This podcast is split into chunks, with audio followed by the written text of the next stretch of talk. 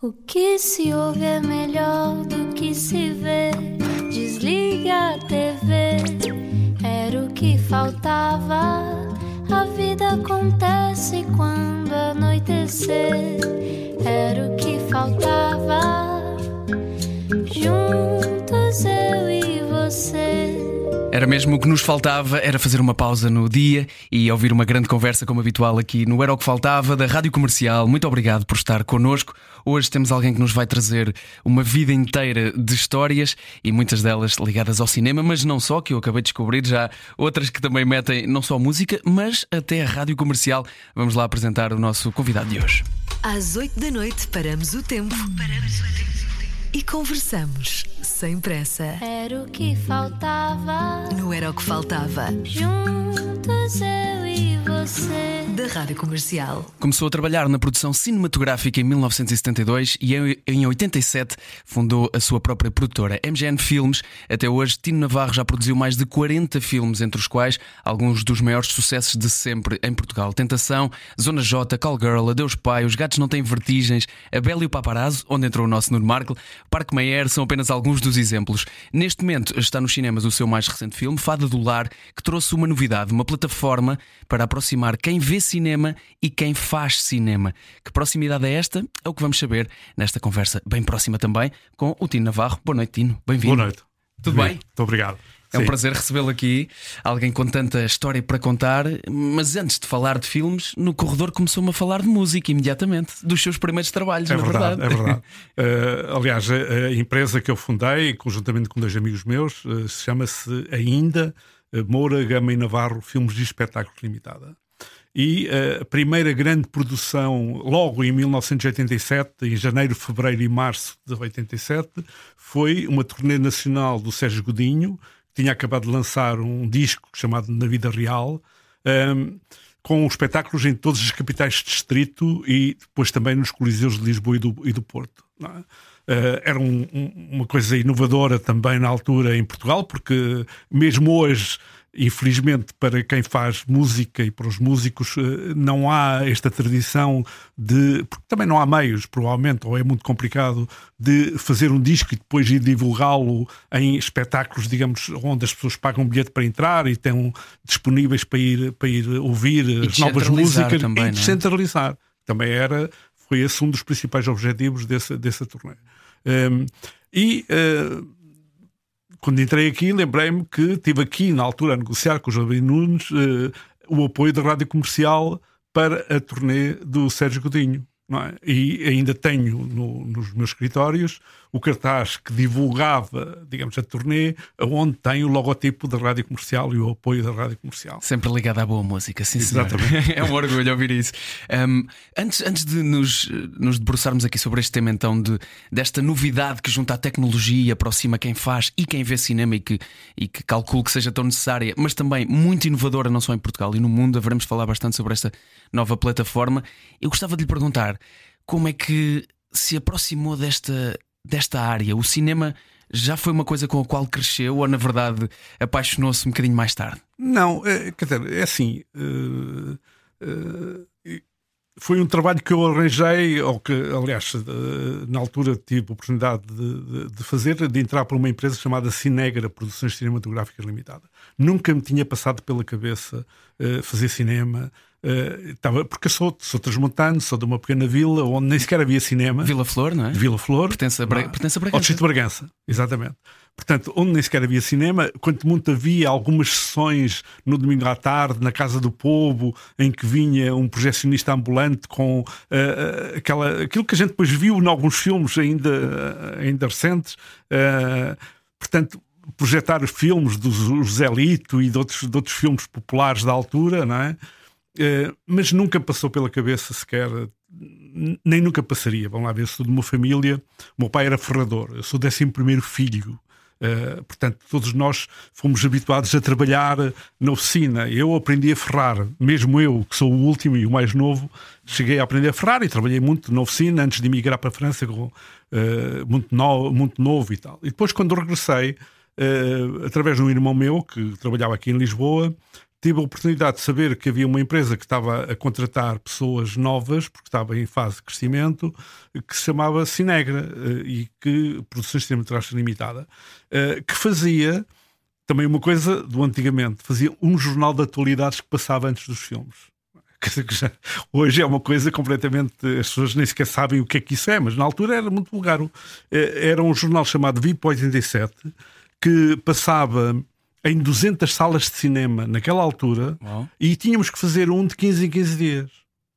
Ah, portanto, isto era um desafio, porque fazer 15 minutos de cinema, uh, porque nós filmávamos com uma RI3, uh, portanto, 35mm, aquilo precisava ser revelado no laboratório, no Liceu ou na Tobis, que eram os dois laboratórios na altura que existia, tinha que ser montado, e depois tinha que ser feitas cópias síncronas e tinham que ser mandadas para as salas de cinema. Só essa operação gigantesca que é distribuir, digamos, cópias em latas, como era antigamente, não é? Uh, uh, pelas salas de cinema pelo país inteiro, era uma aventura que se repetia de 15 em 15 dias. Atenção, eu faço um filme, dois o máximo, de longa-metragem por ano. Já isso dá muito trabalho. Agora, fazer um, um, uma coisa deste género de 15 a 15 dias era de facto uma, foi uma grande experiência e foi fundamentalmente um, uma forma de aprendizagem bastante profissional, porque eu era funcionário, não, não era um, um freelancer, não era um artista que era contratado uh, para fazer isto ou aquilo ou aquilo que ainda hoje é dominante nesta atividade. Era um, uma pessoa que trabalhava todos os meses ao mês, era um funcionário da Cinegra e assim foi, digamos, essa minha primeira experiência na, na área do, da, da, produção cinematográfica. Sendo tão difícil na altura essa criação e distribuição de tudo isso, foi aí que arranjou os seus skills de produtor e de contactos, de ligar alguém, desenrascar assuntos. Uh, sim, mas mais do que isso, uh, deu-me uma outra coisa que é fundamental no meu trabalho de produtor e ainda está antes disso, que é pensar uh, o que é que eu vou dizer ou o que é que é oportuno dizer às pessoas. Ok? Portanto, porque uh, esse jornal de atualidades, ao contrário, havia na altura dois jornais de atualidades. Um que era, no fundo, as inaugurações do Américo Tomás, que ia à feira não sei de onde, ia ao sítio não sei quantos, e portanto era de propaganda do regime, e era fácil de fazer, era uma espécie de jornal de atualidades. O nosso jornal de atualidades era um bocadinho mais sofisticado, ou seja, criava pequenas histórias Okay? E ilustrava, através da imagem e do som, essas histórias. E, portanto, pensar nessas histórias e criar condições para que elas fossem concretizadas, quando estamos a falar de criar condições, são condições financeiras de financiamento e são condições depois práticas, ou seja, os meios artísticos e os meios técnicos necessários para concretizar aquele projeto, é, era de facto um desafio, porque eram várias histórias por cada um do, do, do, dos programas, portanto, do VIP 87, é? que tinha uma duração aproximadamente de 15 minutos, como eu disse, e portanto tinha vários blocos, tipo 3 minutos ou 4, ou, dependia um bocadinho das histórias que a gente conseguia contar e que era interessante. Fazia também já na altura, por exemplo, muitas coisas de música. Lembro-me de ir fazer uma reportagem, acho eu, no Monumental, dos Vinigar Jogo com Elkie Brooks, que era, que era uma, uma, uma, uma beleza estonteante pá, uh, em palco e uma, uma, uma cantora cheia de garra. Uh, Lembro-me do Freddie King, também fiz uma reportagem do Freddie King, que era um dos grandes bluesmen uh, americanos que nos visitou naquela altura. Uh, portanto, uh, fazia. Uh, ia à procura não só de, de alguma atualidade, mas também de uma reflexão e também muito de música, curiosamente. É engraçado que é aquilo que, que acabou de dizer sobre uma das coisas que mais importantes que aprendeu então foi a perceber também o que é que o espectador quer ou o que é que é interessante para ele. Ainda hoje tem isso na, Exatamente. em mente Vamos sempre que produz. Sempre, sempre, sempre. Aliás, eh, mesmo esta iniciativa desta, desta comunidade tem a ver com essa visão que eu tenho das coisas. Ou seja, eu uh, faço filmes uh, sobre nós, sobre os portugueses, a nossa maneira de ser, a nossa maneira de viver, a nossa história, digamos, coisas que eu acho que são importantes, mas também uh, faço para os portugueses. Ou seja, os meus primeiros, digamos, espectadores aqueles que eu considero mais importantes são as pessoas que vão às salas de cinema e depois, posteriormente, também possam ver os filmes em televisão ou através do vídeo ou, ou através das plataformas de streaming, seja que meio for. Okay? Esses é que são, se quiser, os meus principais, digamos, interlocutores, são, são para eles que eu trabalho. Okay? E, portanto, eu tenho sempre a preocupação não só de falar daquilo que eu acho que é importante, portanto, são decisões, como é óbvio, uh, minhas, uh, mas também fazê-lo de uma maneira que as pessoas possam compreender aquilo que eu quero dizer e sobre aquilo que eu quero refletir. E, e o Tino diz que a sua maneira de produzir, uh, como, é que eu, como é que eu adjetivo isto? É intensa, porque envolve-se em todas as partes do que é a fazer é, acontecer um filme, não é? Sim, o papel do produtor, vamos lá ver, uh, tem um papel. Eh, quer dizer, no meu caso, bom, é, a estrutura, apesar de tudo, em, em Portugal, como é uma, uma estrutura mais artesanal, uh, obriga a que eu faça aquilo que, por exemplo, na produção ou nas, na indústria americana está dividido por três setores diferentes. Okay?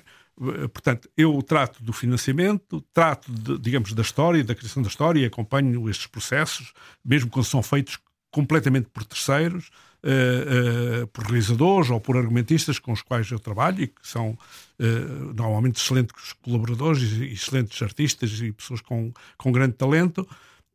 e, mas também eu sei, porque, vamos lá ver, como eu comecei muito cedo, eu fiz na produção tudo. Eu andei a orcados, andei a comprar pastilhas elásticas para, para outros membros da equipa, andei a transportar pessoas do aeroporto e para o aeroporto ou para o local das filmagens. Portanto, depois fiz todo um percurso que me possibilitou perceber como é que um filme, nas suas várias vertentes, é feito e nos seus vários momentos quer desde o período da escrita até o período da preparação, da escolha dos atores, das escolhas locais, quer a pós-produção. Uh, por exemplo, eu sempre acompanhei muito perto e, e lembro-me, por exemplo, sei lá, por exemplo, quando fiz o primeiro filme, O Mulher do Próximo, fui uh, uh, acabar o filme, porque não havia na altura estúdios de, de som em condições em Portugal, um estúdio de som em, em Madrid chamado EXA. Curiosamente, aonde o Almodóvar tinha acabado de filmar Os Mulheres à beira de um ataque de nervos, e aonde o filme estava a ser acabado também. Curiosamente, que era um dos grandes estúdios de som em, em Madrid. E, portanto, eu estive lá uh, duas, três semanas com o Fonseca e Costa é? a fazer as misturas de som a fazer os efeitos de som, primeiro, que era uma coisa completamente. Fiquei completamente, uh, como é que é dizer, boca aberta com, com um técnico chamado Luís Castro, pá, que com uh, uma garrafa ou uma coisa qualquer fazia os mais variados sons. Era um foley ah, artist da Exatamente, um grande foley artist, uma coisa completamente inacreditável, porque era, não, não tinha, digamos, os meios que poderia haver em Hollywood ou, ou, ou que hoje há, por exemplo. Epá, aquilo era preciso fazer-se tudo. É? E portanto. E à mão, eu, sem recurso à tecnologia. E sem grandes é? recursos, sem grandes recursos da tecnologia, e a gravar aquilo em fita magnética, depois tinha que andar para a frente, andar para trás, porque só a, fita tinha quatro pistas, enfim, pronto, ok. É, é, foi, foi há muitos anos, foi em 1988, uh, e, mas eu sempre acompanhei muito de perto todo esse processo, é? desde, como disse, a escrita do, do argumento até à distribuição, à promoção do filme, eh, à sua estratégia de comunicação, ao número de cópias com que o filme estreava, aonde é que o filme estreava, eh, como é que ele era promovido, tudo isso. Portanto, e, e isto são, eh, para cada filme, como eu disse, alguns anos de trabalho, não é? Claro. É evidente que o, o, que acontece comigo é que eu estou normalmente envolvido em vários projetos ao mesmo tempo, que estão em fases diferentes. Uns estão a começar, digamos, alguns eu tenho uma página escrita que é o, o, o resumo de uma história, é? Uh, outros já estão numa fase, digamos, avançada de escrita do argumento e é preciso alterar e é preciso reescrever. Outros já estão em preparação uh, da escolha da equipa técnica, da escolha dos atores, da equipa dos locais de filmagem, uh, do material com que nós vamos filmar, qual é a câmera que a gente vai filmar, qual é o formato com que a gente vai filmar. Enfim, tudo isso, é? outros estão em fase de pós-produção. Por exemplo, neste momento uh, acabei de estrear a fase do lar. Uh, que ainda está nos cinemas, em alguns ainda está cinemas. no cinema, e uh, estou a terminar uma série de televisão que foi filmado exatamente como faço os filmes, com as mesmas características técnicas, o mesmo tipo de equipa, enfim, o mesmo tipo de, de digamos, de, de, estrutura produtiva, no fundo, uh, estou a acabar uma, uma série de televisão chamada que tem como título Braga uh, e que com a RTP ou para a RTP, portanto, uh, e que estou em fase final de pós-produção. Estou a acabar as misturas, portanto, que é um processo sempre muito complexo porque são muitas horas, são oito episódios de uma hora ou de 40 e tal minutos cada um, portanto, são não sei quantos filmes de longa-metragem ao mesmo tempo e é um processo muito complicado porque hoje nós chegamos às misturas finais com tipo 60 bandas de som diferentes que é preciso misturar. Ok. Uau. Parece-me complexo. É muito complexo. Porque... e fazer isso ao mesmo tempo que está a fazer tudo okay. o resto. Exatamente. Falou de uma questão interessante que hoje cada vez mais, e já, já há alguns anos começa a ser uh, falada, e até tem, tem havido uma transição de estrelas, por exemplo, que nós estamos habituados a ver só no cinema, a transitarem também para a televisão e a fazerem, a fazer-se cada vez mais produtos televisivos feitos como se faz cinema. Em Portugal isto já é comum também? É, é, é, é cada vez mais comum. Eh, penso que ainda eh, não há os meios financeiros que deveria haver para que esses projetos possam ter muita mais qualidade, mas sim, eh, acho que é um caminho e é um caminho que se está a fazer. Eu uh, produzi aqui há 15 anos, 17 anos, mais ou menos, uma coisa que, aliás, ficou na história da televisão portuguesa, chamada, uma série chamada Até Amanhã Camaradas. Uhum. Okay. Portanto, que foi um grande sucesso da audiência, mesmo passando às 11 da noite e, e em blocos de três episódios, uh, e foi considerado o melhor produção, digamos, melhor uh, série de televisão de sempre do, da história da televisão portuguesa. Um, ehm, para mim, uh, o Tamir Camaradas mais não era do que um filme longo. Ou seja, a história que eu queria contar, e aliás foi isso que eu expliquei logo naquela altura ao Dr. Álvaro Cunhal, era que aquilo era de tal maneira tão rico nas suas várias situações, nos seus vários personagens, que reduzir aquilo a um filme de longa-metragem, mesmo que tivesse a duração de duas horas, duas horas e meia, era estar a amputar a história e as potencialidades e a riqueza daquela história. Okay. E, portanto, para mim, no fundo, aquilo era um filme de cinco horas de duração uh, que eu produzi nas mesmas circunstâncias, nas mesmas condições. Quem realizou foi Joaquim Leitão, uh, como se estivesse a realizar um filme longo. É? Então já o fez com essa intenção. E, fiz, e filo, aliás, filo em película, até, inclusive, não foi filmado em vídeo. Naquela altura, felizmente ainda havia laboratórios e havia película, e o Tâmara Camaradas foi filmado em película. É? Hoje uh, já se evoluiu para o vídeo de alta definição. Uh, portanto, nós, por exemplo, o Braga filmamos uh, 6K, o que é como é evidente, muito mais do que aquilo que a televisão pode emitir. A nossa televisão emite em alta definição e às vezes é uma alta definição um bocadinho ali. Eh, como é que é dizer? Não muito, é não, muito, não muito alta definição. ok. Portanto, ou não rigorosamente alta definição. Mas pronto. Uh, nós, nós temos o cuidado, eu, pelo menos eu tenho o cuidado, porque isto são coisas que vão ficar para a vida, vão ficar para sempre a memória do futuro, como eu costumo dizer, vão ser os filmes e os produtos audiovisuais e a música e as imagens todas que nós. É que hoje, nós se quisermos estudar a Idade Média, por exemplo, sei lá, Dom Dinis. Eh, pá, a gente vai ver umas pedras, descobriram agora a espada de Dom Dinis, eh, vai, pá, mas a gente não sabe como é que eles falavam, como é que eles viviam, como é que eles se relacionavam, como é que. Enfim, tudo no máximo há uns livros há, que possam. Há uns livros, mas poucos, coisa. porque naquela altura, como é evidente, escrevia-se, claro. não havia imprensa ainda sequer, e portanto as coisas estavam muito limitadas. Nós, no futuro, quando quisermos saber como é que nós éramos no século XX, XXI, podemos ter, temos milhões e milhões e milhões de horas de imagens ah, de, de, de todo o mundo que vão ser aquilo que as pessoas vão acreditar que era, e muitas vezes não é, é mentira mas vão acreditar que era a vida, digamos, no fundo, uh, no século XX e XXI. Estava, estava a lembrar-me enquanto, enquanto falava sobre essa questão de, de produzir uh, para, neste caso, para televisão, mas com a qualidade e o, e o brilhantismo com que se faz uh, cinema também. Um, Lembro-me de que no início esta, desta questão das plataformas de streaming, inclusive o, o Scorsese, o, o Martin Scorsese, ter dito que, hum, por exemplo, filmes que uh, são uh, feitos por plataformas de streaming não deviam competir em algumas competições, como os Oscars, por exemplo, ao lado de outros que são feitos no cinema um ano ou dois depois, acaba a fazer filmes para a Netflix, por Exatamente. exemplo, entre outras coisas. E para ir aos Oscars também. E para ir aos Oscars, o Irishman em particular. Um, isto não pode ser visto como um competidor.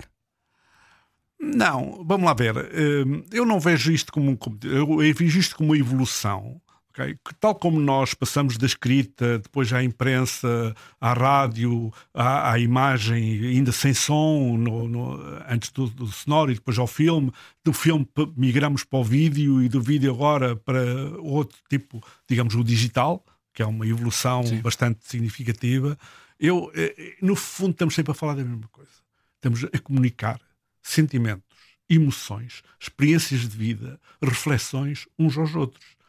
Só que antigamente nas cavernas, é? ainda na pré-história, a gente fazia uh, no número reduzido de pessoas dentro de uma caverna, à luz de, de, de, de, um fogo, de umas achas que tinham ali, e cada um contava e depois desenhava umas coisas uh, pronto, rudimentares ainda uh, nas paredes, que hoje nós uh, vamos ver e achamos muito interessante e nos dá bastantes pistas sobre essa época.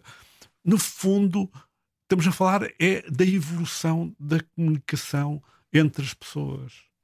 É isto que está em causa. E, portanto, ter melhores meios de comunicar, meios mais, como é que dizer, que permitam todos os sonhos. Porque, por exemplo, quando eu comecei a produzir, havia uma grande limitação. Eh, desde o ou a gente conseguia filmar coisas e imprimir na película, ou eh, não havia volta a dar. Quer dizer, não, havia truques, como é evidente, para imprimir coisas completamente manhosas e absurdas eh, na película, mas as limitações. Com a descoberta do digital, os, todos os sonhos são possíveis. É? Eu, por exemplo, um dos filmes que, que, que referiu o Parque Mayer, o Parque Mayer foi, foi filmado uh, num estúdio ao ar livre da, da Média Capital, uh, na, ali ao, ao, perto da entrada de Lisboa, onde eu construí. Portanto, eu aluguei um terreno a eles, não é? Não, não foi em estúdio dentro de um, de um pavilhão, foi ao ar livre, aluguei um terreno e dentro do terreno eu construí uma réplica do Parque Mayer, ok? digamos, uma proporção provavelmente 80 para 100, o que é uma coisa extraordinária. Uhum. Epá, e depois complementei em efeitos uh, visuais uh, posteriormente. E, portanto, consegui fazer uma coisa que seria impossível anos atrás, que é ter o Parque Meyer tal como seria nos anos. Uh, a ação passa-se em 1933, portanto, nos anos áureos do Parque Meyer, tinha acabado os, os teatros, o, o, o Capital tinha aberto em 29, portanto, todos os teatros tinham acabado de abrir, aquilo era recente, era novo, não é? Portanto, isso só é possível fazer um filme desse género. É? Uh, hoje, hoje há os instrumentos uh, necessários uh, e o talento e a capacidade para fazer esse tipo de coisas, como por exemplo outra, outras coisas pá, muito mais complicadas, que é viagens no espaço, ou, ou super-heróis, ou, ou grandes lutas, ou grandes cenas de lutas em que tudo anda para o ar e mais alguma coisa. Hoje é possível fazer. Ou seja, esta nossa evolução técnica é posta ao serviço, umas vezes com mais qualidade, outras menos, mas isso depende do gosto de cada um, ao serviço de facto da, da nossa imaginação, da nossa capacidade e nossa vontade de comunicar. E de fazer sonhar também. E fazer, é? claro. E já não é preciso desenhar na fita como fazia claro, o Melier, já não é preciso pintar. Exatamente, já não é preciso pintar por cima. Há muitos efeitos e muitas, muitas coisas novas. Agora a questão é. Uh, pergunto-me pergunto pergunto-me como é que se resolve esta questão, que é com esta democratização tão grande que existe de, de, de, através do meio digital, da chegada de nova informação e de novas coisas que permitem esse sonho, como é que o que é que se faz para atrair espectadores hoje em dia? O que é que se tem em conta? Visto que é preciso, lá está como disse, é. atualizarmos-nos, não é? é nós, te, nós temos um problema, de facto, que não é nosso, mas é um problema global que é como há muita, muita, muita produção, como é que eh, se diferencia uma da outra? É? Pronto. Epá, antes havia os intermediários, que eram normalmente as pessoas da comunicação social, havia, digamos, a própria escolha. Lá, eu, eu, quando comecei a, a, produzir, em 88, estreava um filme máximo dois por semana. Era e havia tipo um filme ou dois portugueses por ano, uma coisa assim. Uhum. Okay? Portanto, isso evoluiu muito. E não, tem aspectos positivos, mas também aspectos negativos. E um dos aspectos negativos é que, como passou a estrear tudo, os espectadores deixaram de ter bússolas para se guiarem, uh, para poderem destrinçar aquilo que pode ou não agradar-lhes. Já não falo, digamos, daquilo que é bom, daquilo que é mau, porque, como eu disse, isso são conceitos subjetivos e aquilo que é bom para nós, uh, às vezes é mau para, para outras pessoas e vice-versa. Portanto, é como é que ele se orienta, digamos, quando estreiam, como acontece hoje em Portugal e acontecia mesmo até antes da pandemia, uh, 8, 9, 10 filmes uh, por, por semana, como é que ele se orienta? Como é, que ele, como é que ele sabe aonde é que uh, vai gastar o seu dinheiro? E, portanto, aí há um, um refúgio conservador uh, que é, por exemplo, o que é que funciona? Sequelas, super-heróis, portanto, as pessoas sabem bem o, o, o que é que vem ali e ainda funciona o apelo de um ou outro ator com, com nome. É? Mas cada, curiosamente cada vez menos. Atenção. Mesmo atores, sei lá, como uh, Julia Roberts e George Clooney, por isso têm dificuldade hoje em filmes que há 20 anos seriam, uh, digamos, grandes sucessos mundiais, pá, fazem filmes, eh, continuam a ser filmes bem feitos, bons, com bons atores, com histórias emocionantes, aquelas coisas todas, mas que têm muito menos resultados do que antes. Ah? E eu acho que aí há um problema que é preciso encontrarmos uma maneira uh, de, de pá, como, é que, como é que se resolve. É a mesma coisa na música. É? Como, é que, como é que antigamente, por exemplo, eu sou do tempo em que uh, gravar um disco era uh, o grande passo. É? Portanto, porque era um investimento grande e se a editora apostava naquele artista, naquele músico ou naquela banda, é porque valia a pena, muitas vezes não valia, mas eh, pronto, avançava-se, corria-se o risco e depois havia uns que tinham sucesso, outros menos e por aí adiante. Hoje, atualmente, qualquer pessoa pode pôr no YouTube ou no ensino qualquer as suas músicas. Como é que, eh, como é que eu sei? Eu gosto muito de música, tenho dificuldade. O que é que há aí de novo que vale a pena ouvir? e de experimentar. Porque eu não posso, uma coisa, eu não posso nem ver tudo, nem ouvir tudo. Porque se eu pudesse ouvir tudo e ouvir tudo, gajo podia dizer, ok, um gajo faz um esforço e, e, consegue. Mas não, eu não tenho, não é possível. Senão não produzia tantos filmes por ano. Exatamente. Não dava. Não dava. Não é possível. Portanto, como é que eu, como é que eu me movimento nesta selva, não é? Eh, com tantas árvores, eh, para destrinçar aquelas que me interessam e aquelas que não me interessam. É sobre comunicação também Exatamente. que falamos hoje com Tino Navarro e já a seguir na segunda parte vamos falar então sobre esta plataforma inovadora da MGN Filmes de uh, aproximar quem vê cinema e quem faz cinema. Fique connosco. A palavra é de prata, o programa é de ouro. Era o que faltava. Na Rádio Comercial. Juntos eu e você. E hoje estamos à conversa com Tino Navarro, é produtor de cinema, são mais de 40 filmes feitos e agora também há uma novidade na MGN Filmes, a sua produtora, tem uma plataforma que quer aproximar quem vê cinema e quem faz cinema. Tino, como é que se faz isto? Nós precisamos, uh, nós precisamos realmente disto depois de todos os problemas que debatemos aqui nesta primeira parte. É, é, é, assim, isto entronca um bocadinho na minha maneira de ver o cinema e a comunicação e esta, e esta no fundo, uh, como é que é dizer, colaboração ou partilha de coisas entre quem faz e quem, e quem vê. Portanto, uh, o objetivo desta plataforma da MGN, uh, da MGN Filmes, da comunidade da MGN, é exatamente tentar reunir, digamos, dentro da mesma, da mesma plataforma quem vê os filmes e quem os faz. Okay? Portanto, mas não chega, como é evidente.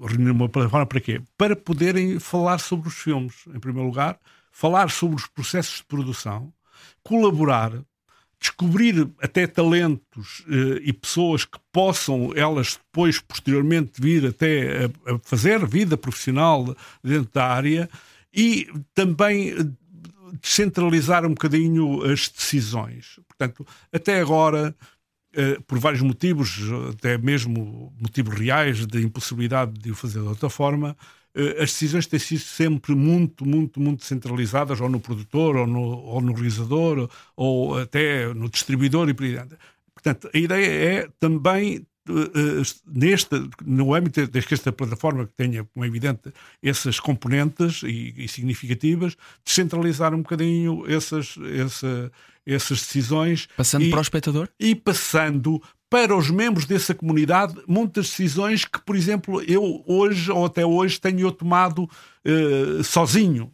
Uh, não me importa nada, quer dizer, está pronto para delegar esse pronto, trabalho? Mais que delegar, estou pronto para partilhar com as pessoas, não é? Uh, as opiniões deles sobre os argumentos, sobre as histórias, uh, mesmo sobre, sobre os filmes, sobre uh, onde é que se pode filmar isto, onde não se pode filmar aquilo provavelmente quem são os atores ou não os atores que serão os mais indicados, porque eu não tenho, vamos lá ver, é assim, eu nunca pretendi ter uh, qualquer tipo de segredo mágico que me permitisse ter todas as respostas certas para todos os problemas que a produção de um filme ou de uma série de televisão uh, levantam. É? E, portanto, sempre ouvi com muita atenção as pessoas com quem tenho trabalhado ao longo dos anos e, e, e, e, graças a eles e aos contributos deles é que foi possível eu ter produzido tantos filmes durante a minha carreira de produtor. Portanto, eu gosto, gostaria de alargar isso a outras pessoas que têm outras visões. É? E depois também tem aqui uma certa nostalgia minha. Vamos lá ver. Tal como eu disse, eu sou de uma pequena vila. Sei o que é, que é estar afastado. Uma coisa é estar aqui em Lisboa Okay? Em que, apesar de ser uma cidade grande, é uma cidade pequena, não é? onde as pessoas do, do, do meio cinematográfico se conhecem umas às outras, para o bem e para o mal. Não é? Mas pronto, se conhecem umas às outras, cruzam-se umas com as outras, tropeçam umas nas outras, ou cruzam-se nos projetos, eh, ou cruzam-se, enfim, na, depois eh, em outras, outro tipo de situações. E outra coisa é estar em Vila Flor ou estar uh, na Guarda ou estar até em cidades, digamos, médias do, do interior, que há um grande afastamento relativamente aos centros de decisão e, e digamos, e haja oportunidades para se poder fazer. Uh, carreira ou fazer vida ou ser profissional uh, da produção cinematográfica ou como ator ou como ou como técnico ou como qualquer coisa tá? portanto uh, é também uh, digamos tentar estabelecer pontes para pessoas que hoje, utilizando novas tecnologias, essas, estas novas tecnologias, a Web3, eh, torna fácil, mais fácil, muito mais fácil aproximar e, e, e, e tornar mesmo próximas as pessoas e, poderem colaborar. Inclusive com, é com isto que, que nós falamos também na primeira parte, esta proximidade aos filmes para poderem escolher mais facilmente, fazer esta triagem de que filme é que eu posso ir ver destes 15 claro, que estrearam esta até, semana. Até porque eles passam a ter um conhecimento muito mais profundo, digamos, eh, do filme. Ou seja, depois já não vão ao engano. Uh, vão sabendo o que é que está à espera deles e, e depois terão a sua opinião, uh, se gostaram, se não gostaram, se o filme os tocou ou não tocou, se os emocionou ou não, se os fez rir, se os fez chorar, aquilo que os filmes devem fazer. E os fez também refletir mas têm essa, essa possibilidade de conhecer mais de perto não só os filmes, mas as pessoas que os fazem. E as pessoas que os fazem também de conhecer mais de perto as preocupações, eh, digamos, as ideias, eh, as emoções, as dificuldades que as pessoas eh, que estão espalhadas pelo país, e não só, porque como isto é através da web, digamos, eu posso perfeitamente estar a falar com um português que possa estar em Angola, ou, ou em Moçambique, ou em Timor-Leste, ou, ou no Japão, ou na costa uh, oriental dos Estados Unidos, seja onde for. Portanto, é esta capacidade que. Uh, eu acho que é a minha obrigação procurar utilizar para aproximar mais, de facto, as, quem faz os filmes de quem os vê. Muitas vezes fala-se da, da, magia do cinema, um, que às vezes é um bocadinho uma coisa abstrata para, para a maioria das pessoas que não o fazem, não é? Aproximá-las desta forma poderá acrescentar mais magia a este processo ou, na verdade, tirar um bocadinho o pano? Acrescenta mais, acrescenta mais magia porque percebemos como é que as coisas são feitas e quais as dificuldades e os obstáculos que é preciso fazer para chegar àquele resultado. Portanto, eu não tenho. Agora, nem toda a gente. Uh, vamos lá ver. Nem todos os espectadores, como é evidente, seria absurdo pensar que isso seria assim, uh, têm interesse em, em, em, ter esta relação mais próxima com os processos produtivos dos filmes e com a participação da comunidade e, e tem interesse em, em conhecer uh, um realizador ou um argumentista ou um músico. Enfim, nem toda a gente. Há muita gente que não quer saber nada disso. Aliás, a grande maioria das pessoas não vai querer saber nada disso. Quer ir ver os filmes, senta-se na sua cadeira ou senta-se em casa no sofá e vê o filme gosta, não gosta, uh, achou por bem emprego o tempo, uh, divertiu-se, emocionou-se, tudo bem, ok. Mas é dar oportunidade àqueles que têm sonhos ah, e que gostariam de conhecer mais de perto, ou uh, porque é uma vontade que eles têm, ou porque também querem ter oportunidades do ponto de vista profissional para poderem fazê-lo. Gostaria de ter tido uma oportunidade dessas. Ah 40 anos. Olha, exatamente. Não, eu próprio, vamos lá ver.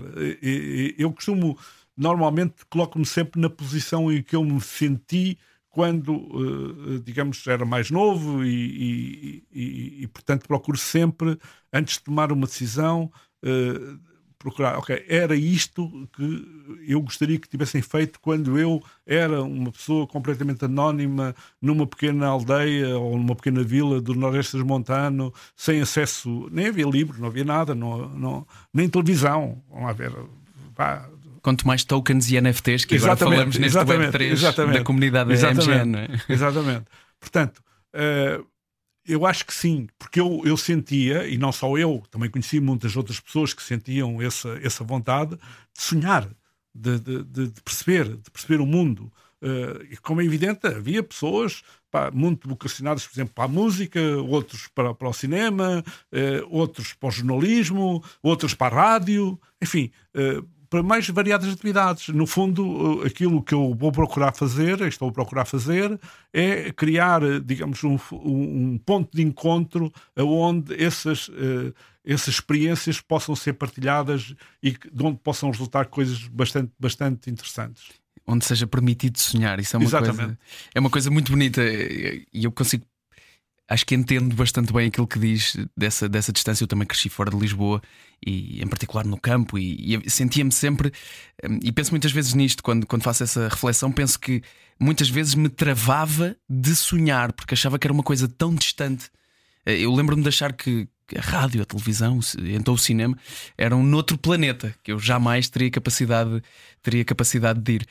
Um, essa proximidade fará bem ao, ao cinema, é importante que os espectadores se, se liguem uh, para que esta arte se mantenha viva acho... também, ou ela não sequer, nem sequer está em risco?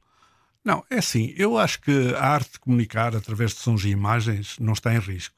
É? Pelo contrário, eu acho que vai ser cada vez mais dominante. Não é? Uh, e tenho medo, inclusive, do momento em que a gente deixe de viver realmente, fisicamente, e passa a viver só através da realidade virtual. Já há um nome para isso, é okay. os metaversos já exatamente. estão a ser construídos. Portanto, e... eu uh, tenho, tenho medo, porque medo não é no sentido. Quer dizer, acho que vai ser um desafio enorme, ok? Uh, portanto, eu acho que uh, o futuro uh, da comunicação através de sons e de imagens digitais, de bits, no fundo, organizados de uma determinada maneira, tem todo o futuro previsível. A gente nunca sabe qual é o futuro, mas uh, pelo menos previsível para mim. Uh, e acho que vai ser, ou pode ser também, uh, uma forma de quem faz os filmes aprender. Aprender com, com outras experiências e com outras uhum. pessoas. Okay? Porque acho que acho que nós, por vezes, sentimos necessidade de nos isolarmos para criar alguma coisa, mas o criar essa alguma coisa parte de experiências anteriores, de uma realidade anterior. E se a gente não tiver essa realidade, se ela não for diversificada, se ela não contemplar vários aspectos, também a nossa capacidade de imaginar fica pobre. Fantástico. Hoje temos uh, uma conversa sobre ficção com o Tino Navarro, mas na verdade falamos sobre realidade, falamos sobre aprender e sobre sonhar. Obrigado, Tino. Nada. Muito obrigado por esta, por esta conversa. A comunidade MGN é então uma plataforma que pode uh, dar acesso a quem uh, faz, a quem vê cinema e juntá-lo a quem faz cinema também, para que essa distância seja mais curta e para que fique a ganhar não só o, cine, o cinema, mas os nossos sonhos. Obrigado. Obrigado, eu.